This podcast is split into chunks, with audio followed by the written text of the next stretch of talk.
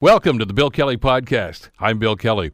Today, Councillor Terry Whitehead clarifies what's going on with his LRT listening tour. Also, Hamilton Police Chief Eric Girt came in for the Chief's Town Hall to answer your questions and all your comments about policing in this area. The Bill Kelly Podcast starts now.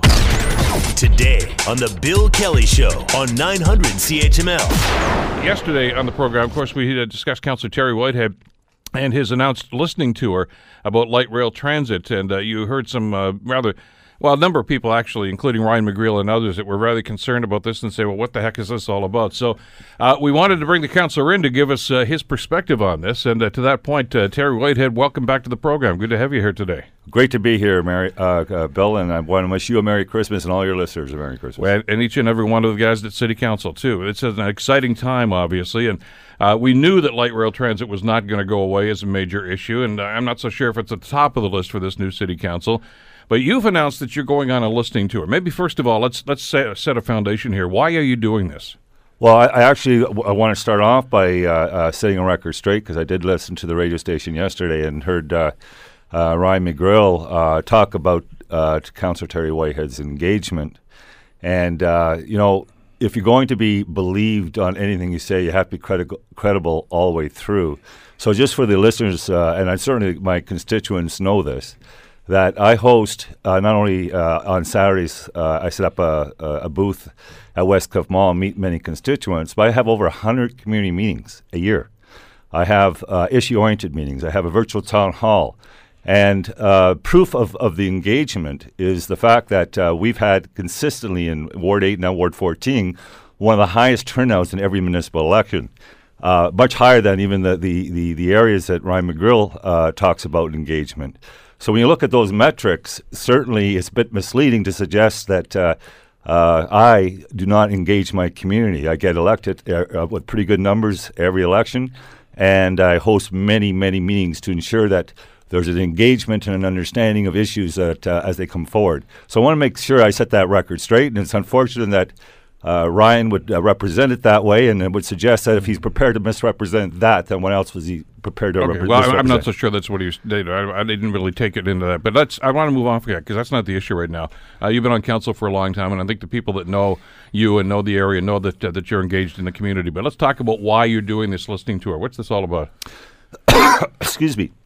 Well, I think um, I have. Uh, you had the Auditor General come out and and reaffirm what I said over a year ago in regards to the flawed process and how we arrived at the decision uh, for LRT in the in Yep. the lower city. So that's one piece. The second piece is uh, I have uh, uh, read a, a, a plethora of studies.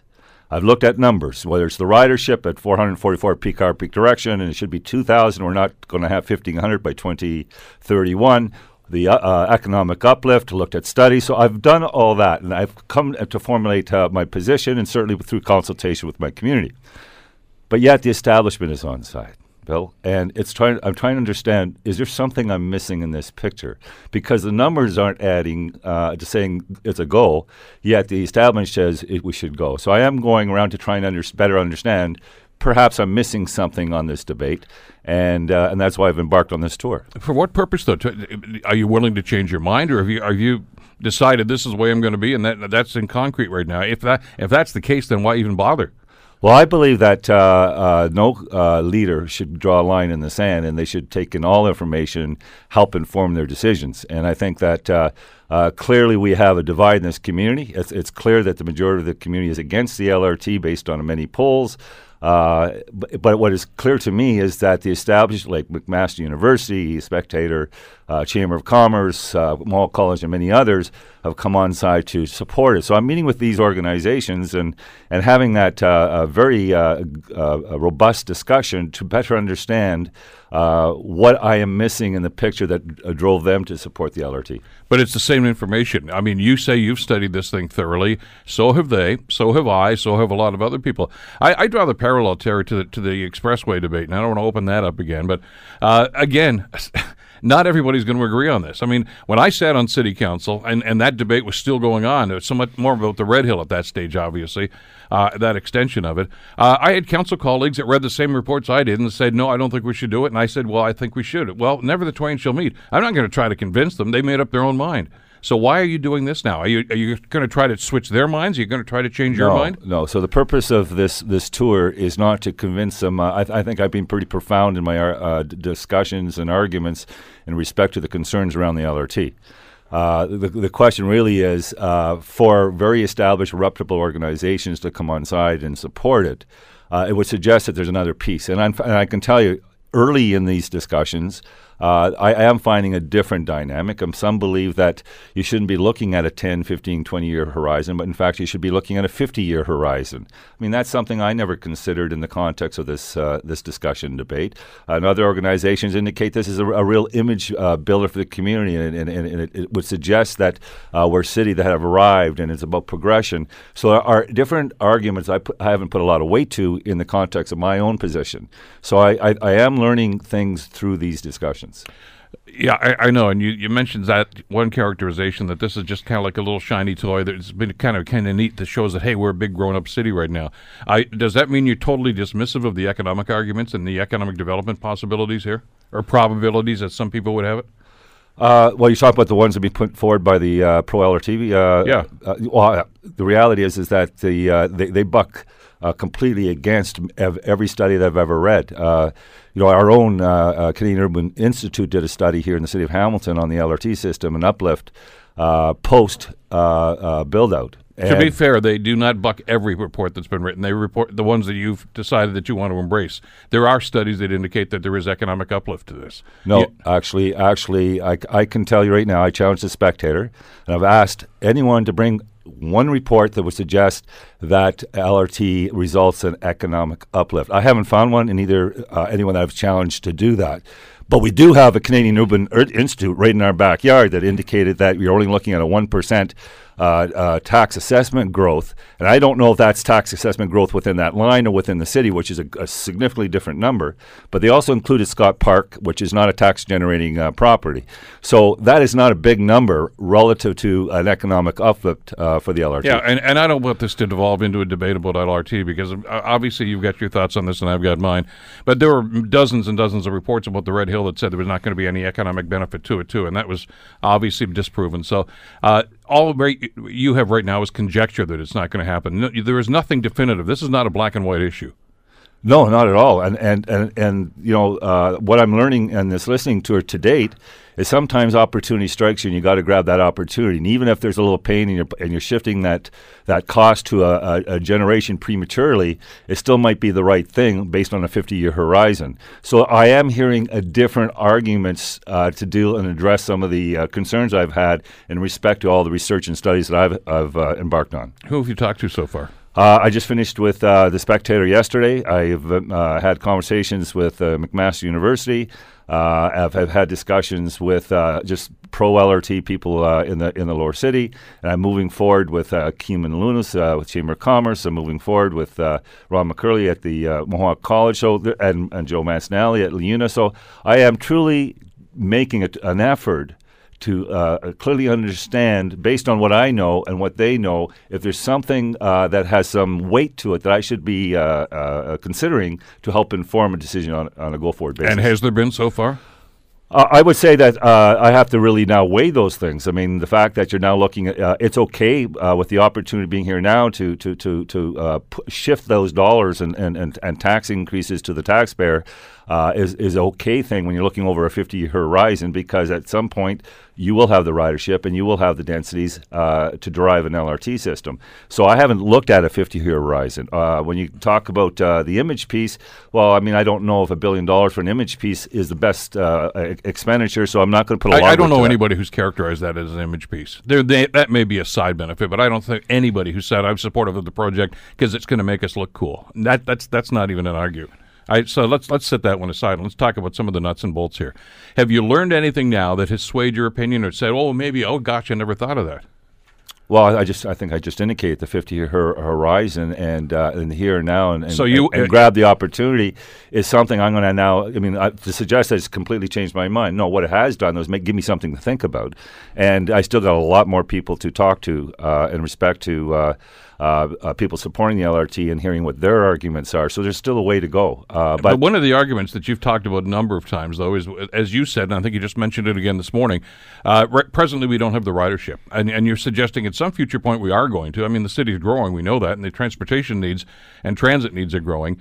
Are you confident that seven, ten years from now, when all of a sudden we do have that ridership, that we can knock on the province's door and say, "Hey, can we have a billion dollars to build this thing now?" well, I think that's the point about So, or do you do? Or do you? Yeah, then and now. Because if you say no now and bypass this, what are the chances this is ever going to happen again? Well, uh, yeah, but you're, you're, you're, you're having this. We're having this conversation in a vacuum. Uh, we still don't know if, for example, there's an alternative to spend the billion dollars, and, and obviously, I would think there's greater value uh, to invest and, and expedite our transit system uh, for the greater population of Hamilton and make it one of the most robust transit systems in the city to meet the needs of uh, a far greater population than one. Uh, and, along and you one don't you don't corridor. see you don't see LRT in that future at all. Well, LRTs, all, well, every uh, uh, planner on, on transit will tell you that you build your ridership. You I know build, that. I know the you- you- argument. You, build the feeder systems, and that's what I'm talking about. I understand that. I get that. Okay, but what I'm saying is, do you see LRT in the future, anytime in the future for this city Well, as the- a viable part of our transit system? I, I believe that as we move forward, LRT is certainly a consideration for our future. Absolutely. All right. So now you have an opportunity to build it. Uh, you might not in the future. Why not take that opportunity now while that money's sitting on the table? Well, that's the that's part of the discussion. I mean, you're now debating me on whether or not that should be weighted in this discussion. I'm telling you that I'm being open-minded, but right now, the, if, if you do that, uh, there is no suggestion in the next 10 years you're going to have the ridership. In fact, uh, our own projections are showing 1,500 peak hour peak direction by 2031. So what that means is you're going to have a significant gap in ridership versus cost, and that cost is going to be shifted to the taxpayers of this community. So that's the other piece I have to consider. Uh, As opposed to what Plan B you might have in mind. I mean, is it bus rapid transit? Is that what you're looking at? If we if this doesn't happen, and let's just hypothetically say council decides or the province decides or whatever the case might be, now you're not getting the uh, money for LRT. That's not going to happen. Where do we go? What's is, is BRT the the Oh. I, I think BRT, and you know, I I, I, I talked to uh, Jen Rashewitz, is an economic tra- a transportation economist for the Federal Treasury that's done many studies on economic uplift. And the first thing she said is, "Why are you doing LRT? Uh, BRT is more dynamic, and and and, and whatever uplift there is." Uh, you will generate this pretty well the same thing with BRT. So uh, I, I really believe that, and BRT is more dynamic. So I think that uh, uh, that is certainly a consideration moving forward if you're looking at a robust system uh, and getting the best value for tax dollars being spent. Look at this. Yeah, but listen, we tried a, a pilot project a few years ago. It was one dedicated bus line because BRT has to have dedicated bus lines, or it just doesn't work. Absolutely. All right. City council at the time squirmed and got out of that. I mean, as soon as you started getting some phone calls saying we're being put out by this, you guys backed off. I don't know if you got the courage to do either one of these right now. Yeah, well, uh, you mean I'm not talking you specifically. I'm talking I- about I- council I- as a whole. And I think that's a fair criticism uh, by uh, yourself, Bill. But uh, my problem was with that pilot program that that laneway should have been extended to the the whole length of the uh, where the LRT is being proposed, so you can truly uh, measure the success of the program. We end up doing a, a small lane uh, on a very short uh, jaunt. Uh, that certainly wasn't, and, and no way was going to demonstrate success or failure. And uh, and then you had the pushback. So I think it was a failed project from the get go. Yeah, the way they designed it. But Correct. I'm saying I don't know that the council has the courage to do this because there are going to be disruptions. You, you're never going to please everybody. You know that. You've been in politics long enough to know that. Yeah, well, and I, I think right now though you are taking thirty thousand cars off of uh, uh, King Street. Uh, we do not have a ring road. You're going to ship those thirty thousand cars with two lanes taking out of uh, King Street.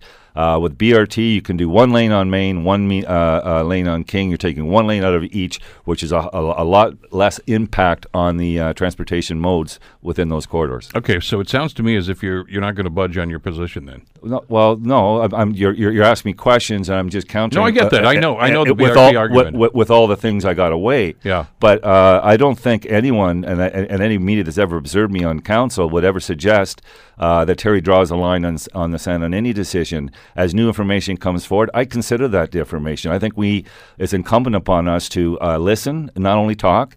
Uh, I think we need to uh, uh, weigh all the the uh, information that we gather and make informed decisions. I'm prepared to do that. All right, there's a very important uh, vote coming up uh, sooner than later, obviously, and it's going to have to do with funding, et cetera, et cetera. And it, it is now being characterized. I got about a minute left here as the key debate as to whether or not this council is uh, is going to move forward on this project or not. Forget about what the province may or may not do. That, this, the ball's in, in your lap right now. How's that vote going to go? Uh, well, I think if the uh, O and M, the operating and maintenance agreement, is looking at a two and a half, three percent increase on taxpayers, it's going to be a, a, pretty significant debate around that table. If in fact it's coming in at something around one and a half, maybe anything under two percent, I think uh, uh, without any other alternatives, I think it'll pass. Interesting times coming up. Terry, thanks for coming in today. Really appreciate it. Thank you for having me. Ward Bill. 14, Councillor Terry Whitehead. You're listening to the Bill Kelly Show podcast on 900 CHML. Glad you're with us today. It's time for the Chiefs Town Hall. Hamilton Chief of Police uh, Eric Girt is with us here in studio. Welcome back. Good to have you here. Thank you, Bill. Good to be back. Tis again. the season. It is for ride programs. Yes, it is. Uh, and and I know the ride program goes on all year long, but obviously things get ramped up a little bit at Christmas time. We're all for festivity, just not behind the wheel when you've been uh, drinking or imbibing, and now potentially consuming. I was going to say cannabis this, this, or otherwise. Yeah, this is kind of different this year, isn't it? It's brand It new because of obviously the, the legalization Yep. of cannabis. Uh, and and the officers are, are being obviously uh, trained and, and schooled in, in what to look for here. Uh, the statistics that we saw on this were rather troubling a couple of weeks ago, and uh, it was a national report, but I'm sure the numbers are pretty much uh, germane to what's going on in this area. Uh, that uh, it seems as if uh, impaired driving seems to be on the increase. I don't know if they were just, I guess we're catching it more. But the, the, even the demographics were troubling. I think there's a perception in a lot of people's minds, Chief, that oh, these are just young kids and they're just having. Uh, the, the numbers I saw said the predominant number is actually in the 35 to 55 demographic. That's correct. We've seen that trend for a number of years. Uh, so it's the old, uh, you know, MAD campaign has done a lot for be prepared, take alternate strategies, which we support entirely. Uh, but yeah, the 30 to 50 year olds are, we'll call them the recidivists, the ones who repeat the behavior. And uh, it's actually our highest area for impaired driving. Uh, the one thing, and I, I just spoke with our traffic area, uh, we've gone up from 16 drug impaired uh, tests to 46 this year. Some of that is awareness around it, I think, both publicly and our officers. And you just mentioned the training. We have trained our officers on uh, standard field sobriety tests, and of course, it encompasses uh, drug impaired driving as well. That's a good thing, in my view, from an enforcement perspective. One, our training has been enhanced for our frontline. We're getting uh, additional tools to, to work on that. And of course, our drug recognition uh, experts who go out in there and testify relative to drug impairment. So, again, it can be cannabis, it can be other prescription drugs, it can be a combination of drugs and alcohol.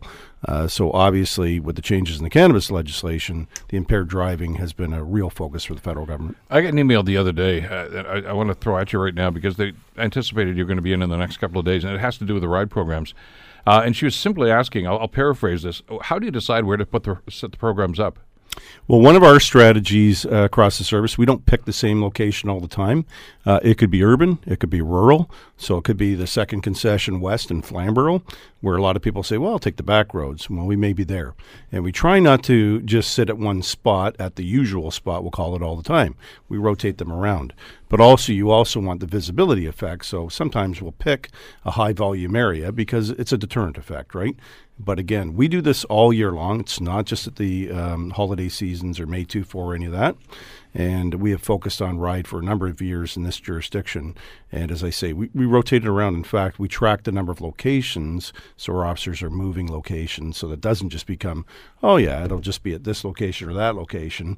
And the residents who know that will then avoid them. Well, we may find us on, as I say, the rural route that you didn't expect us to be on. So uh, some people would say, well, that's not very effective use of resources because you don't get as much traffic. Well, the point is, it's the detection and deterrence of impaired driving. That's why we want to be out there.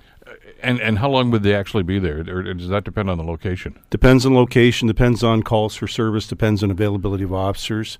Um, I've used to call them arrest lanes, where in certain locations in the city, when you start checking licenses and things, people have warrants outstanding or they are driving vehicles that are unfit for the road. Uh, that requires quite a bit of resources. Um, so, you know, you have to vary it up, and sometimes we will set up those. Uh, one of the things that have changed in the legislation, particularly around um, uh, the level of impairment, is y- you don't need any particular reason to stop the vehicle for the purposes of ride lanes now. And that's been established in the case law many years ago through the Supreme Court, but they've extended it in terms of the law. Um, you know, you just have to uh, set up, and the purpose is for detecting impaired driving. How prescriptive are you in that? I mean, if you've got a program that's going, okay, guys, uh, do you just say, hey, go to Westdale, or is there a specific street they need to be on? For instance, I'm just using that as an example. Yeah, we'll look at things like high vehicle uh, location areas, like where, where you've had a lot of collisions, but we'll also look for areas that are very prominent. We may set up on main streets close to areas that have bars, but we don't ta target any specific bar.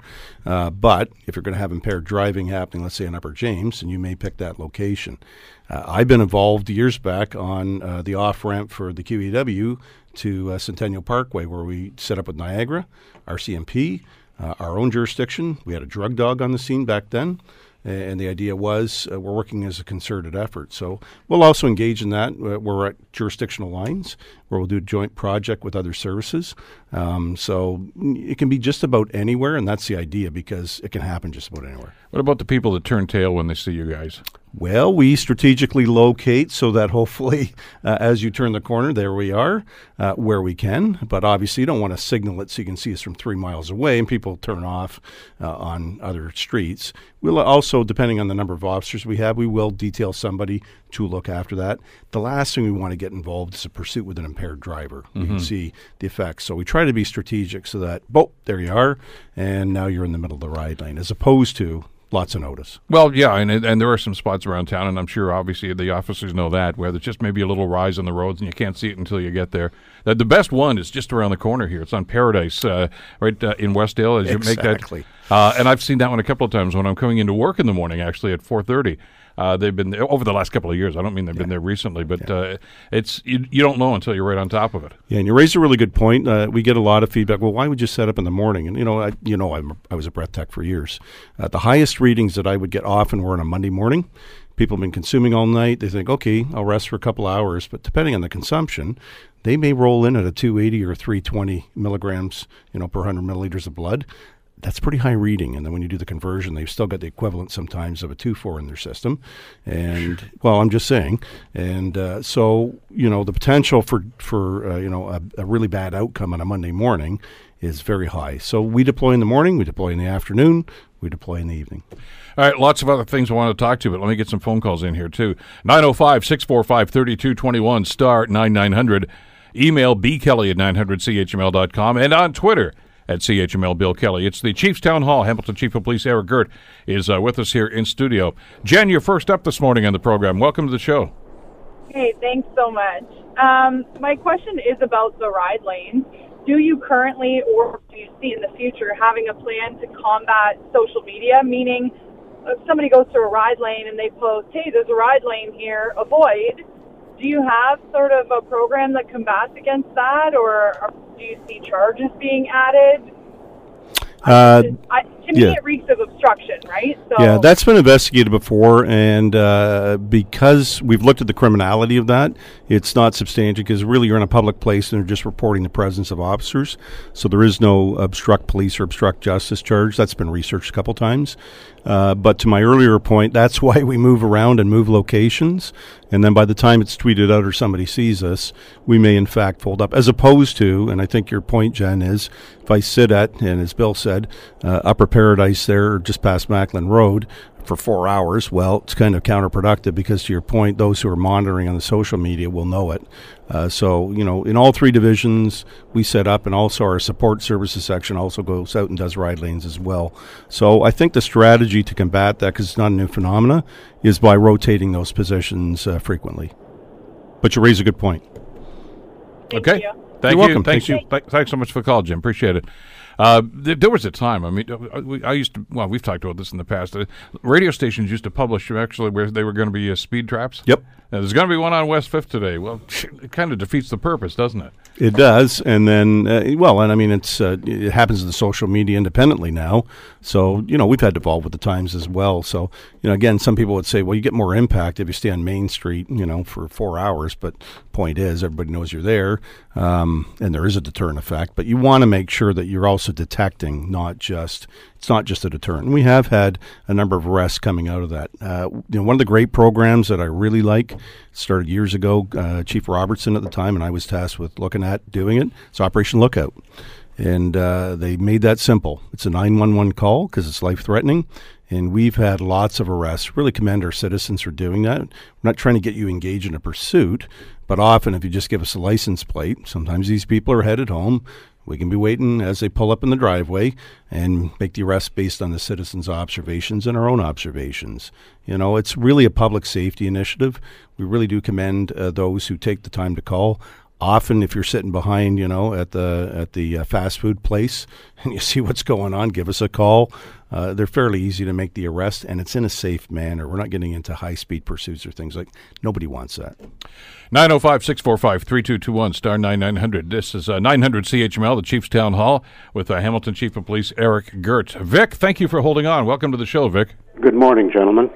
Uh, I just have a question for the chief. Uh, the the poor uh, young guy that got killed the other night, 17, and the uh, other guy is being charged with manslaughter. To me, uh, that don't fit the crime. Uh, when you kill somebody, you should be charged with murder. Manslaughter, all they're going to get is a couple of years, and they're back out on the streets again. And the young generation think it's a big joke with uh, going around and killing people. Uh, he should be charged with murder, and that's all it should be, not not manslaughter. thanks vic i'll uh, uh, let you hang up then and i'll get the chief to respond thanks so much for the call Yeah, and thanks for the question. Uh, and I understand your perspective. Our detective sergeants in homicide are the one who oversee these investigations, and of course they apply both the co- law and the case law, and have to meet the standard both for uh, you know reasonable prospect of conviction. And uh, you know, obviously, I can't get into disclosure about the circumstances. That does fall to the major crime section.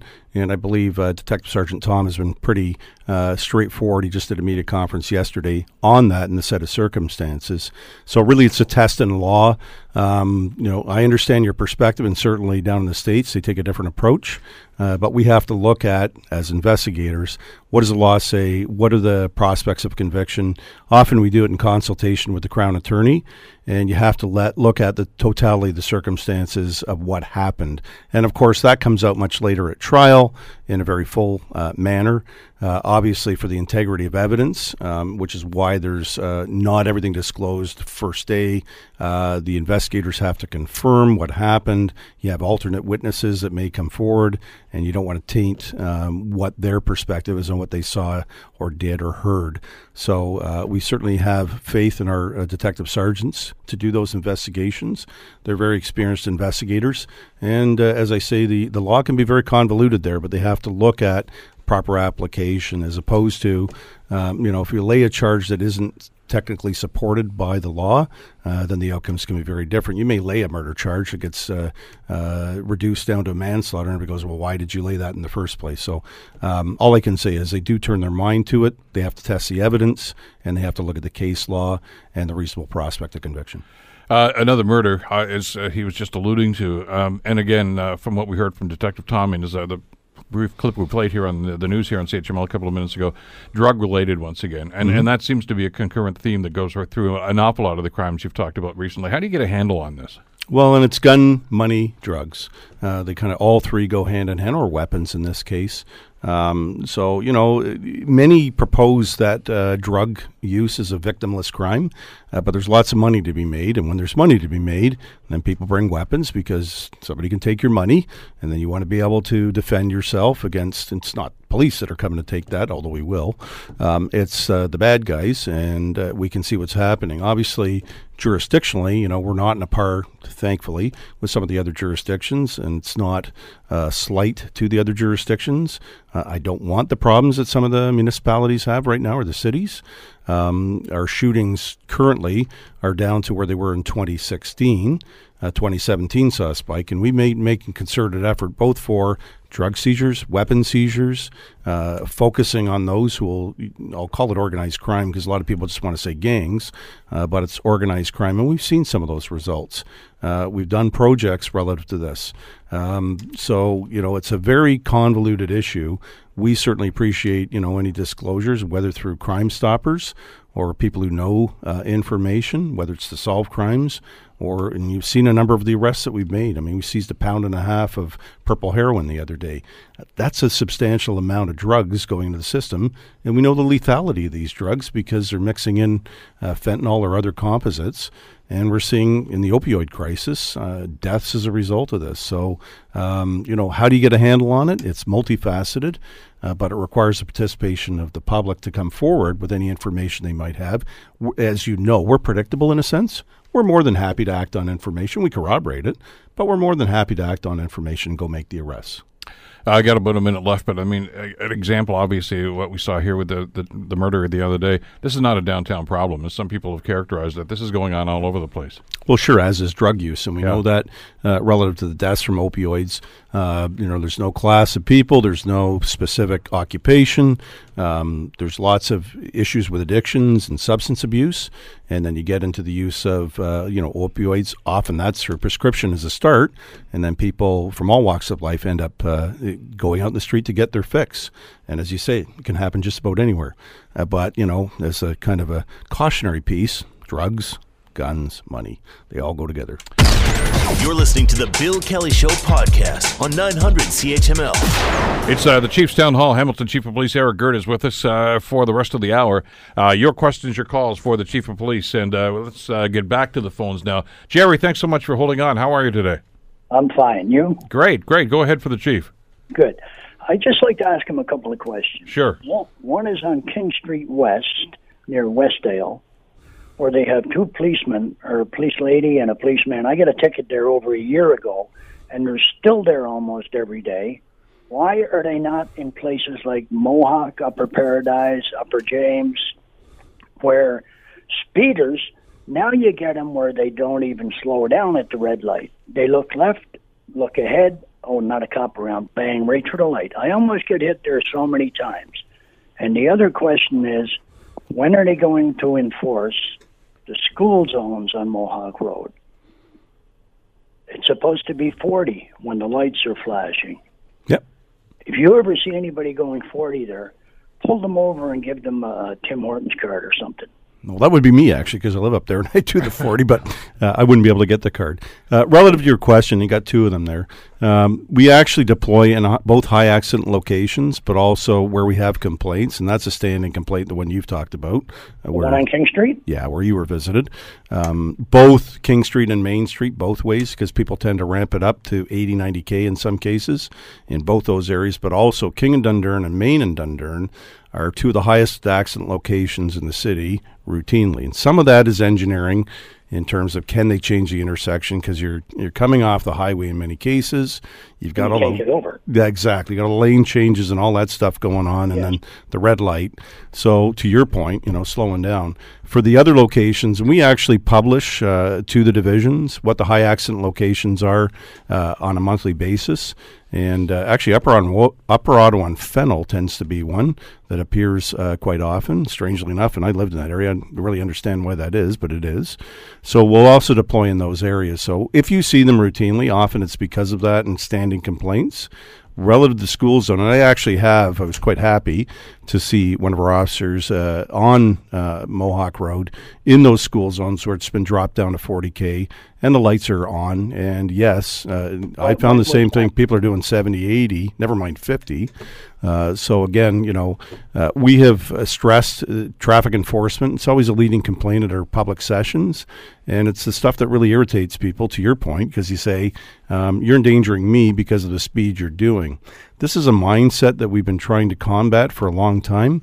Uh, I guess there's a sense of entitlement with vehicles and how fast you can go, uh, but you have a responsibility to drive safely. And uh, when you're doing 70, 80K in a school zone, and there's school zones because they're near schools where kids are going to be. So uh, I agree with you in terms of the enforcement. It's just um, if it's not school zones and it's stop signs, if it's not stop signs and it's speeding on back roads, it's one of the leading complaints in the city, and we uh, are out and enforcing and uh, continue to do that. And then, of course, we also get complaints because um, you know you're just tagging that area. So we try to be strategic in it and have the maximum effect. And again, it's supposed to be a deterrent as well. I, I really don't know how you can enforce because on the mountain, what have you got on traffic? One car or two? No, no, it's all all the officers are uh, expected to do traffic enforcement when they have available time, and this is one of our challenges. We're just coming up to budget. Uh, the available time that they have due to calls for service has been diminishing, but there are expectations that when they're out on the road and see offenses that they will in fact do that and we actually dedicate uh, specifically enforcement on complaint areas and a lot of that's funneled through our beat crime managers who get all those calls much like the one you made today I mean, And- some of those guys are the same as everybody else. They're in the cruiser, the lights red, roll through. You don't roll through red lights. I agree So if your guy, if your guys are doing it, why not the other guy doing it? Well, that's broader discussion, and we in fact do enforce it on our own officers uh, when we have red light offenses. And yes, they get charged with that offense. Just so you know. Thanks so much, Jerry. Appreciate your call. Got to move on because I got a lot of other folks that want to jump in here. Uh, 905 645 3221 star 9900. Hi, Frank. How are you this morning? Uh, hi, Bill. I'm fine, thank you. Hello there, uh, Chief. Hi, Frank. Uh, we've talked before, and we have. matter of fact, we've talked about this before. excuse me, about uh, cars that are going through, uh, you know, stop signs, not observing the the rule to stop. Now, I live in the area in Ancaster, okay, and Mm-hmm. excuse me, I'm going to put you on the spot here as to where I'm specifically referring to. The corner where where uh, Sulphur Springs Road meets Lovers Lane. You know Mhm. that I do. well, I imagine Yep. right? Uh, you've had uh, uh, officers assigned there, actually by my request over the years at, at times. There once was a time when you, I think, I don't know how you do this, you had a survey done with some students as to uh, tabulating how many uh, cars they saw either roll through or go through uh, without stopping. that was said and done. And then, um, you know, it, it seems to still persist. Um, I want to draw something to you here as a kind of perspective of request. Excuse me, I'm sorry. I've gone through some um, surveys in areas of the mid mid city, Westdale through um, in the Aberdeen, and they, you have some, some speed bumps put down into these streets where people do a shortcut and whip around. And I think the intent, the way I see it, is to slow them down so they don't just keep doing that on those side streets. Now, when you come to these stop signs that are almost you know regularly violated on uh it's it's it's not an area that's really really busy and people have a tendency to just zip through and make turn corners. What would you say would be the prospect of having some of these speed bumps the lower ones put before those stop signs so they indeed have to come to a stop whether they like it or not? Do you think that's plausible or is it uh, you know a pie in the sky i'm going to hang up and let you remark on that if you don't mind okay Thanks. Okay. Thanks a lot, Thanks. Frank. Thanks. Thanks, Frank. And, and we do work closely with City Traffic. Uh, City Traffic's responsible for the engineering applications, speed bumps, the signs. I know that some of the councillors have been distributing signs that say, please slow down.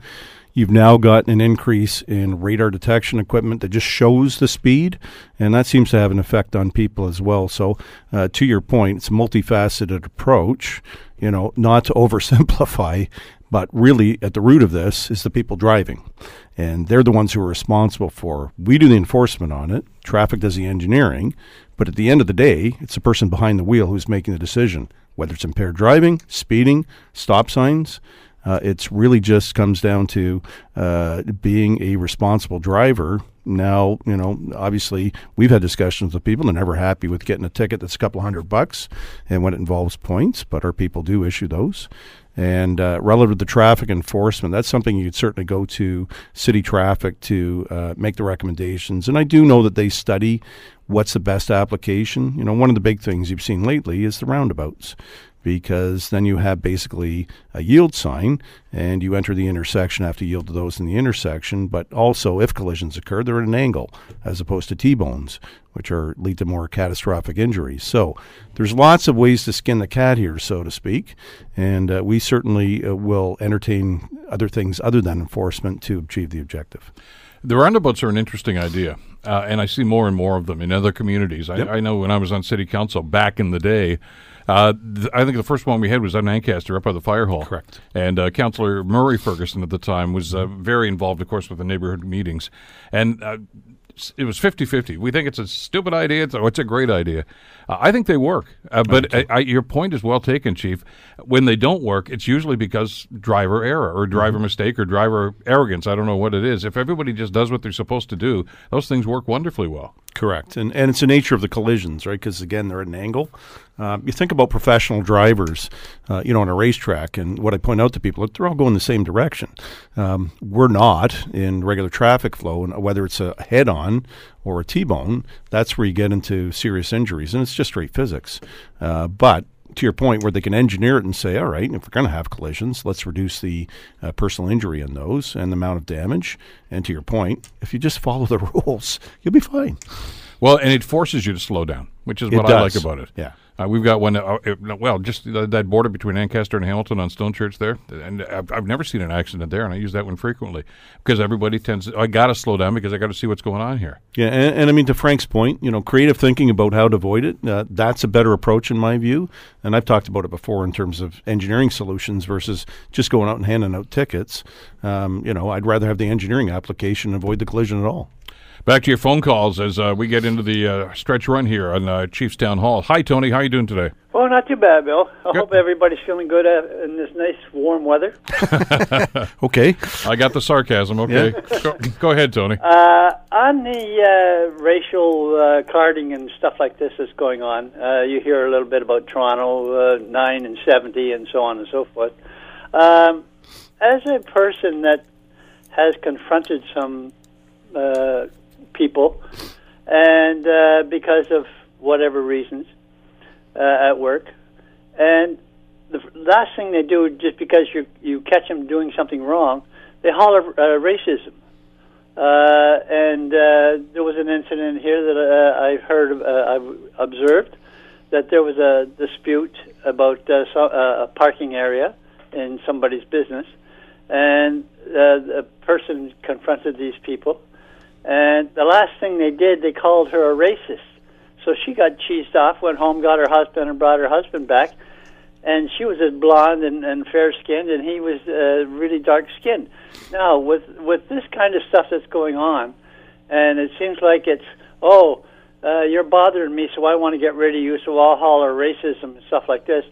Uh, can there not be some uh, consequences for false accusations?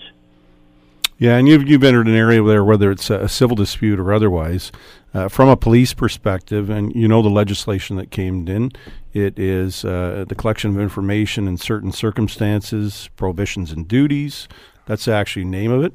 So we applied the law and we apply it fairly. Uh, we're certainly aware of the impact of uh, racism, and of course, we don't condone anything like that when the service, haven't for years. And our officers are obligated to apply the law fairly. Relative to people's perspective and what they will think, I certainly can't control that. But, you know, when you talk about somebody going to get their husband, which will probably lead to escalation of the dispute, I wouldn't recommend that. Relative to, uh, you know, racial epithets and accusations, I don't think that's particularly helpful either you know, stick to the facts, stick to what has happened and the events. Uh, getting into, you know, racism is racism. Whoever's applying bias, bias is bias. There's, in my view, no such thing as reverse. It just is either racial bias or bias. So we certainly don't condone that. And the escalation on that basis, we don't condone either. Um, and relative to our own service, uh, we're obligated to follow the law, and we do so. Thanks so much for the call. Let's uh, get uh, right back to the phones. Hi, Fred. How are you doing this morning? Very good this morning. Thank you very much. Go ahead for the chief. Yes, Chief, uh, I would like to know why isn't the officers walking the beat? I used to years ago when I was a kid. I don't see too many people walking the beat. They got a car, and you got a budget coming up. Maybe you can save on gas and stuff like that, and uh, have people more involved in the community by walking. Yeah, and actually, one of the uh, criticisms we've got is we have an action unit which does exactly that. They're uh, uh, deployed either on foot or on bicycle, and the idea is both high visibility and presence, not just in the downtown core, but in areas where we either have high crime or a particular issue going on. We also have the mounted patrol unit, and they're out, um, obviously on horseback, which is a little different. Uh, I but the, want to ask you one more question. sure. Uh, on concession, plus at Limeridge Mall, used to have uh, stations there. Officers were like Community policing. would- Community. It was you called. stopped Yeah. a lot of that. Yeah, the community policing centers. What we found, both from the public and our officers, is they uh, we're starting to go out to the community as opposed to set up a station where they stop in.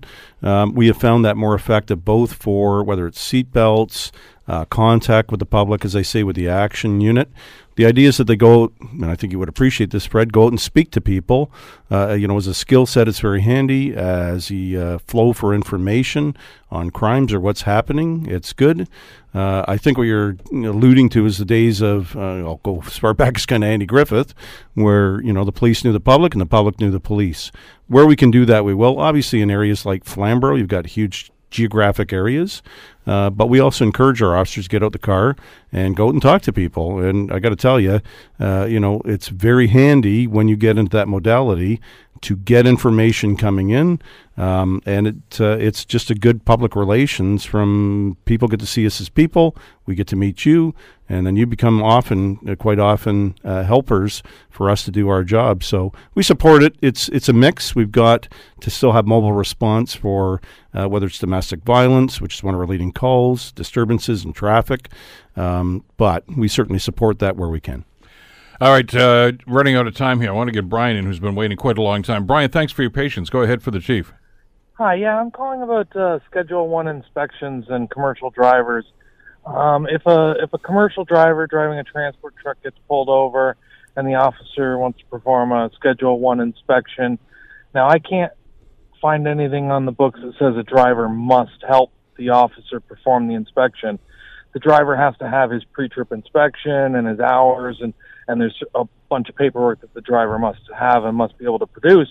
But is the driver uh, obligated to help the officer perform the the Schedule One inspection? Yeah, and you know, I, don't have the background in terms of MTO inspections, and often when we do our uh, joint enforcement e- uh, efforts, we often rely on uh, the specific abilities of the Ministry of Transport. We do have some officers who are trained, and through the course of history, have had some of our mechanics. I don't have a specific answer to your question. I do know that relative to uh, you know air brakes or things like that, it may require the driver to depress the pedal or pull the switch or whatever they do. Um, but uh, really, I think your question would be better directed to the Ministry of Transport. Um, our officers are, are you know obviously have to be multifaceted in terms of criminal application of law uh, highway traffic application law, but now you're getting into inspections on uh, large transports, and we rely on the ministry and, and their specific training and abilities. Quite frankly, I don't want to start having our officers do all that role too. Uh, so they, we will often call, call upon the Ministry of Transport to assist us with those kind of inspections. So I don't have Yeah, a specific I- I answer wouldn't- for you. I wouldn't want a situation to happen where a driver is like, "Hey, I'm not obligated to help you," and now they're being arrested for like not helping an officer. Like, because I can't find anything on the books that says a, a, a, a driver must do it. Yeah, But and I, it- it- I can tell you from an arrest authority, I'm not aware of a specific arrest authority where driver has not helped that you will be arrested. I'm just not aware of it on the books. We do go over all arrest authorities. That that'd be a new one for me. Yeah, even when they have those truck inspections within the city limits, that's the MTO that does that. Yes, I- we- there's usually an officer on site, but they're not actually doing the inspection, are they? Correct. We work with the MTO as a joint. Uh, you know, they're strained for resources, and quite frankly, uh, for me to send people on those courses would be cost prohibitive. And really, it's a ministry uh, uh, ministry responsibility for that. We we assist them, obviously, but you know, you're getting into pretty granular stuff. But again, I'm not aware of an arrest authority for I didn't help you to press the brake pedal or pull the air brake or whatever. Uh, we got a minute left here. We haven't even talked about cannabis. I think it's the first time in about six uh, town halls that, that hasn't come up yet. But Did, uh, did there- something happen? We can. Uh, well, there was that. Uh, that was that. You must have read that and heard it on the radio. I here. have, yeah. Uh, the, the concern was dispensaries. Now, I Yes. understand that those numbers are dwindling now because of some of the work that you're doing. But the other element to this, I guess, is one of the provincial regulations that if you want a license, you got to close up your dispensary. They're not going to give them to people that are operating illegally. That's correct. And one of the things we're working through is, you know, and I know the deputy has spoken to this. He has the, the lead on this portfolio, as does our investigative services, Vice and Drugs, is looking at applying new laws, making sure that we're doing so effectively. Because if you get bad case law because you didn't do it the right way, that's not a good message. Uh, we have continued our enforcement on dispensaries, and in fact, prior to the legislation on October 17th, because I was paying attention, is uh, we did, uh, you know, 53 uh, warrants at dispensaries, and unfortunately, because the case law was not in place, uh, 83 of those were disposed of through uh, the occupants having to keep the peace. Well, that's not really what I'm looking for. You know that the fines have increased both for landlords and uh, uh, holders of the property, but also those found within.